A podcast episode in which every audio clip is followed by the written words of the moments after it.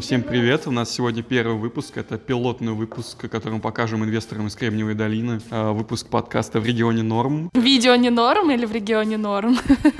Нет, в регионе Норм. Но подкаст сделан сразу для всех регионов, э, для Оренбурга и Казани. В общем, э, сегодня надо представить, кто у нас здесь находится. Действительно. Э, у нас, во-первых, это Альбина Золочевская. Как, какое у тебя описание в Твиттере? Пусть это я буду просто журналистом. У нас, кстати, с нами еще Ваня Козлов. Главред поймы. Главред поймы. У него еще много регалий, но он выбрал, надеюсь, эту сейчас основную, потому что много над этим работает. И меня зовут Владислав. Э, у меня что? У меня YouTube-блоги, всякие там криптовалюта, YouTube. Ну, вы об этом узнаете чуть позже. Каждый из нас будет темой отдельного выпуска. Мы расскажем о себе, и э, чтобы вы понимали, кто мы есть и почему нам живется в регионе Норм. На самом деле, первый подкаст, который мы сегодня записываем, это как э, условное дано, потому что проблему мы уже озвучили, действительно ли в регионе норм. И вообще основной вопрос, который мы сегодня хотели обсудить, это почему наши, даже не соотечественники, а согу, как погодки, вот эти люди, которые с нами одного года, наше поколение, даже не поколение Z, Y, неважно, оставим это социологам, почему все переезжают в города по типу Москвы, а те, кто более солнечный, в Питер? А я, кстати, думала о том вообще, кому в регионе жить хорошо? Я думаю, что в регионе, в принципе, всем нормально жить. Наверное, просто не все могут адаптироваться под него. Просто Москва и Питер — это очень хорошо, но это хорошо где-то вдалеке. Это вдохновляет тебя как, как мечта, например, ты думаешь, вот, я перееду в Москву, буду работать в Mail.ru или в Яндексе, ходить за кофе в какую-нибудь соседнюю кофейню, у меня будет MacBook за 120 тысяч, там будет наклеечка какая-нибудь там, дедлайн или что-нибудь такое, и я весь буду себя такой хипстер на минималках, но я часто сталкивалась, ну, не я лично в своем опыте, а с рассказами своих друзей, знакомых и, или просто людей, даже которых я не знаю, о том, что их переезд — это, наверное, одна из самых разочаровывающих э, вещей в жизни. Ты сталкиваешься с тем, что это такой же город, где нужно платить еще больше за хату. Э, где дорога сам... до работы и обратно да, тебя отнимает да. 4 часа в день. Именно. А, те же самые счета за коммуналку, еще больше денег ты тратишь на еду. И где зачастую погода гораздо более ужасная, чем в регионе. Типа, мы сами понимаем, какая погода в Питере, это питеристическая погода, но в то же время в Москве она зачастую бывает совсем ужасная. И приедешь в условном ноябре и, и пожалеешь, и быстрее домой в более-менее теплую погоду. Ну, на самом деле, Волгоград в этом плане не особо-то хорош. Ну, или Ростов какой-нибудь. Но у нас тоже достаточно такая себе погода перепады. Ну, смотри, бабье лето закончилось 3 ноября. Ну, зато впереди минус 40. Какие минус 40? Ну, в феврале всегда. Это, это было только в Сталинградскую битву. Сейчас еще боль... вот, вот кому э, идет на пользу глобальное потепление, так это только Россия. Вот все остальные страны, там Грета Турнберг плачет, а у нас благодаря этому хозяйство поднимается. Вон, в Волгоградской области зимой минус 10. Где такое можно найти? Ну вот я недавно вернулась из Екатеринбурга, и там в начале ноября минус 10, но это такие минус 10, что ты идешь, просто прозябаешь. Чтоб, чтобы вы понимали, у меня ботинки лопнули на подошве от холода. Просто я настолько офигела, никогда с таким не сталкивалась, никогда не была так далеко от юга. Как раз таки это я и хотел обсудить, то, что у нас есть э, условно децентрализация, то есть у нас есть несколько центров, и это основное, куда едут, это именно зарабатывать в Москву, э, более-менее солнечные люди едут в Питер, потому что, ну, как вот у меня, допустим, двоюродная сестра э, переехала туда, и она поступила на реставратора, она теперь иконы реставрирует. На ресторатора? Возможно, и на ресторатора. Она, наверное, реставрирует что-то в 1703, который закрылся. С другой стороны, у нас появляется, и появляется в самые последние годы, может, лет пять, или после Олимпиады, еще центры, куда люди могут переехать. Сочи? Это Сочи, да. Это некоторые мечтают о Краснодаре. Непонятно почему, но есть такие люди. И, конечно же, Казань. И не только Иннополис, но и в целом Казань. С другой стороны, такое есть, ну, не во всех странах. Просто у меня есть несколько примеров моих знакомых людей, которые в разных странах переезжали по-разному. Самый близкий мне пример — это мой друг Ваня, с которым я знаком с детства. Он так называемый русский немец, эти фольксдойче, которые после, которых Германия обратно к себе принимает жить. И он долгое время жил сначала в Потсдаме, когда они там, такой период был как... Э, сейчас, как это называется? Карантин, когда не отправляли никуда В общем, был период, когда они год жили там в Потсдаме, и адаптация была, а потом им дали возможность переезжать в другие города. И он мне говорил, что у них реально там есть выбор. То есть, если ты условный солнечный человек, э, ты как-то связан с искусством, ты едешь в Берлин. Если ты хочешь э, больше двигаться по финансам, по каким-то крупным корпорациям, есть Франкфурт, есть э, Мюнхен, это больше как представительство международное. И если ты хочешь попасть в самый дорогой город, а как вы думаете, какой самый дорогой город Германии? Я думаю, что Берлин, Гамбург. Гамбург. Гамбург. Окей. Это самый крупный порт после Роттердама в Европе. Мгм. Там все самые крупные компании, там самое дорогое жилье. И они переехали в Гамбург. Вот там есть четыре центра, в которые можно переехать. В принципе, такой децентрализации я больше нигде не видел. В Америке это Нью-Йорк, Лос-Анджелес. Лос-Анджелес. Да, Ну да, Лос-Анджелес это Кремниевая долина и Нью-Йорк. Все, куда ты еще больше переедешь? Либо ты живешь в своем местном штате. Поэтому в России сейчас постепенно зарождается вот эта интересная тенденция, что у нас есть выбор. И, наверное, в целом в этом подкасте мы и хотим донести то, что у нас есть выбор. Ну вот, а, если брать моих знакомых, то они уезжают чаще всего в Москву без цели. То есть они переезжают в Москву или Питер и работают там на вполне обычных работах. Кто-то работает в Макдональдсе, кто-то работает в магазине. А Яндекс Еда? Таких, кстати, не было у меня еще. И я думаю, а, а зачем тогда переезжать в другой город, чтобы работать на той же работе, на которой ты мог работать у себя в Волгограде, в Краснодаре, э, в Омске и так далее. В чем смысл этого? И я до сих пор не могу, не могу ответить на этот вопрос, потому что, а, окей, ты переехал, ты получаешь на 30-40 тысяч больше, ну, в Маке, Но наверное. ты же больше и тратишь. Да. Ты больше и тратишь. А смысл тогда? Город ты, скорее всего, не видишь, потому что ты работаешь э, от, зари до зари. А на выходные там стираешь белье, убираешься дома. Да. И часто бывает такое, что люди, которые живут в Москве, они говорят, ой, да я два месяца не ездил в центр.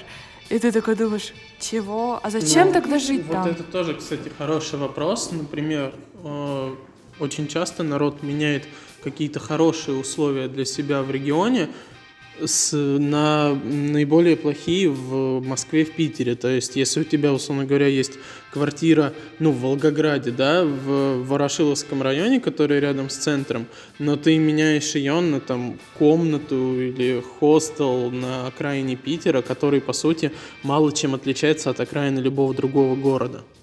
И ты точно так же раз в месяц выбираешься э, погулять по главным улицам, но разве ты наслаждаешься при этом легендарной архитектурой или какими-то, не знаю, творческими тусовками, если, ну, в основном ты просто живешь и вряд ли выезжаешь за пределы района, который типичный, в принципе, для России.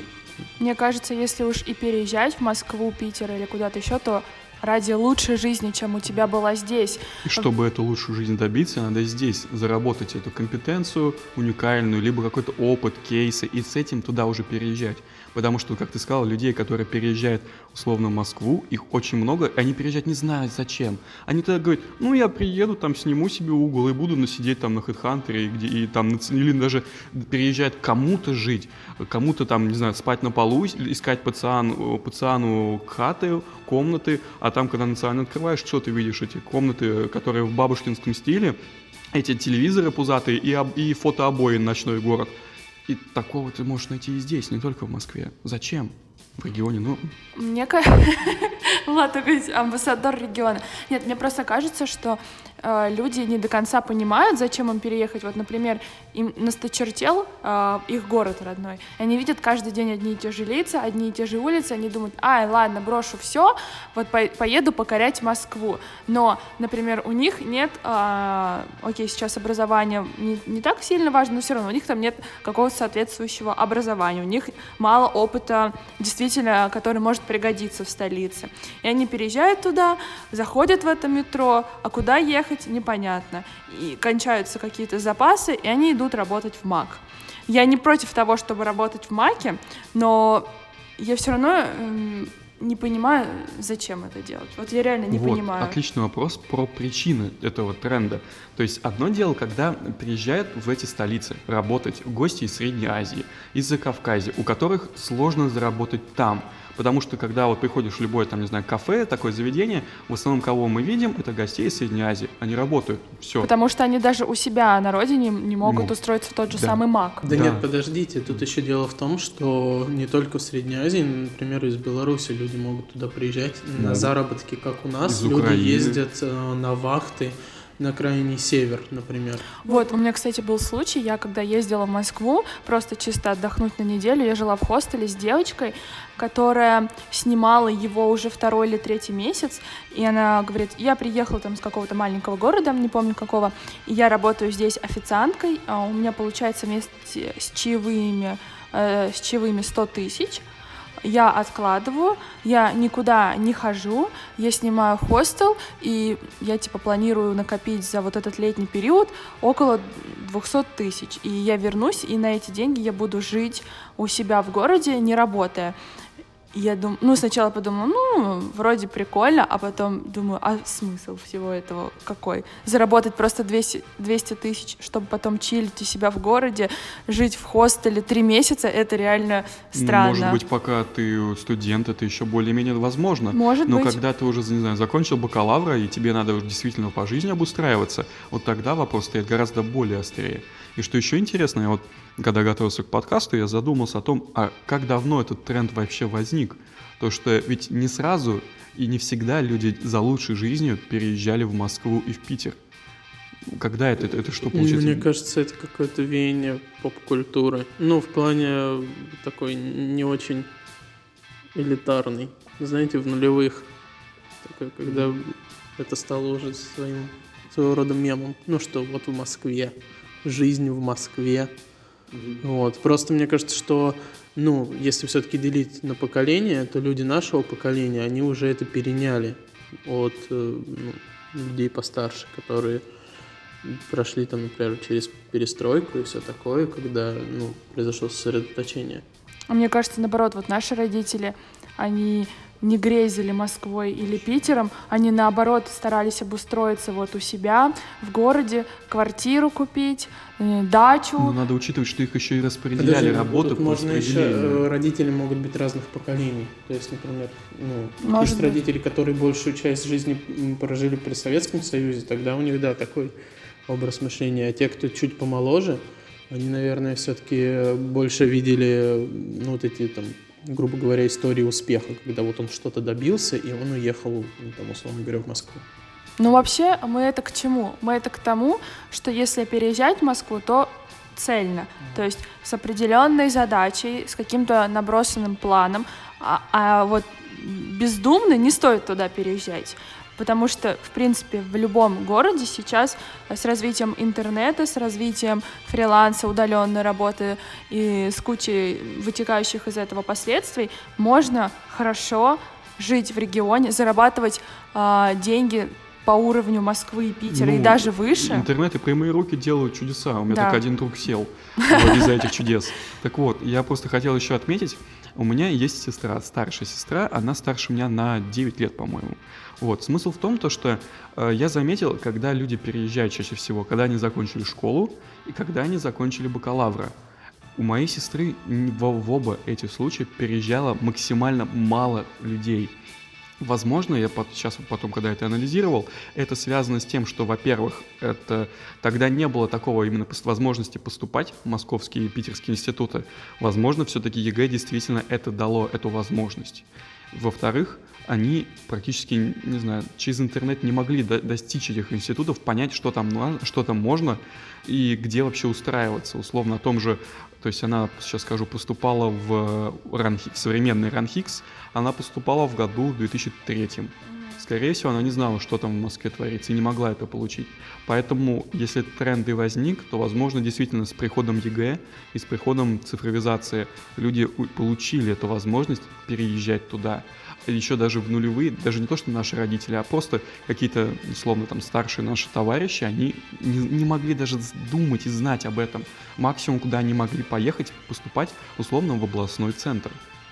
Ну, подожди, областной центр это прям совсем про деревню. Нет, э, ну ладно, областной там- центр я имею в виду. э, Ростовская область, ну, да, Ростов на Дону. город побольше. Самый недалеко. крупный город в этой области. Слушайте, а вот как вам такой тезис, что если переезжать куда-то в другой город э, из разряда Москва-Питер, то только если туда тебя зовут?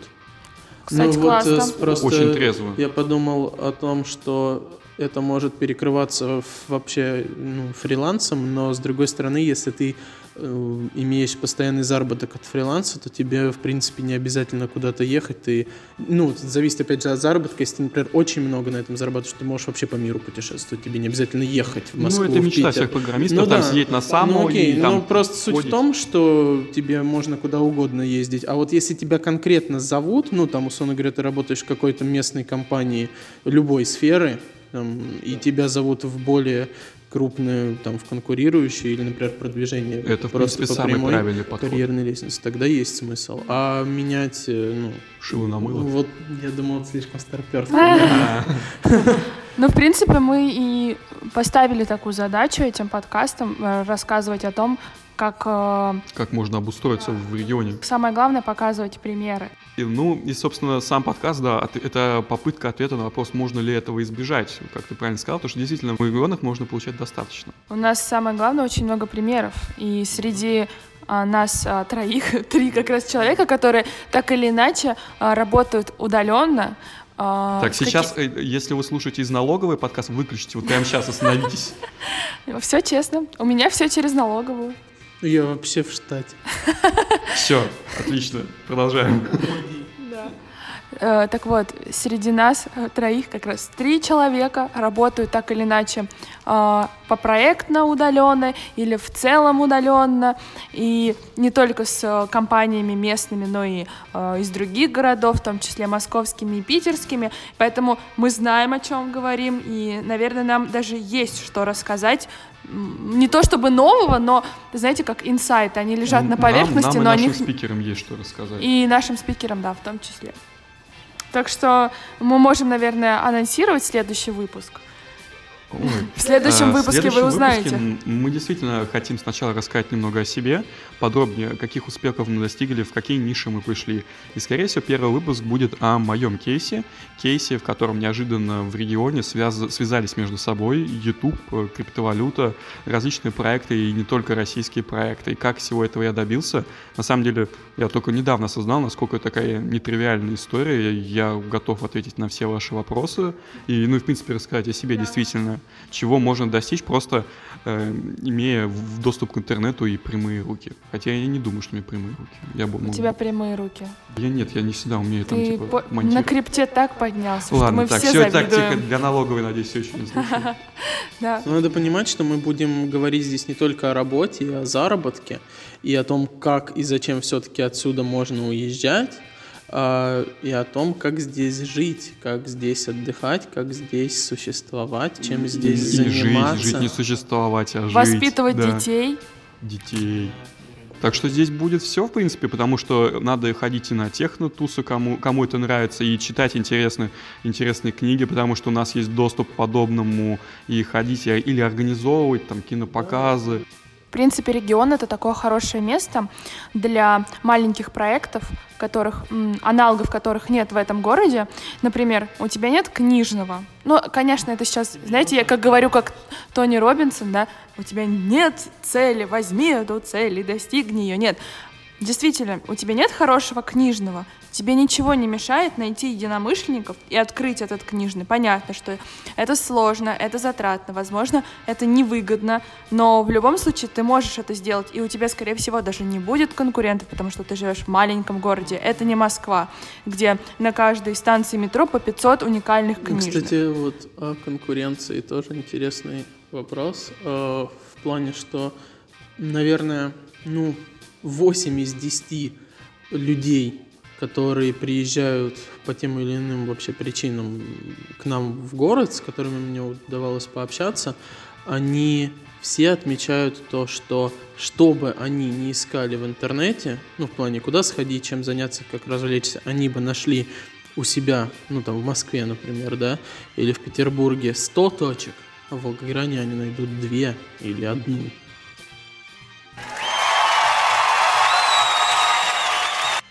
Спасибо вам большое, что были с нами. Оставляйте комментарии под подкастом, какие темы хотели бы услышать. Ставьте, Пишите ставьте мне в лайки, да, Инстаграме. подписывайтесь на наши твиттеры, инстаграмы, э, оставляйте себя, там, чекайте Foursquare или где вы там сидите. В общем, рады были быть с вами и еще будем. Все, пока-пока. Пока. Пока.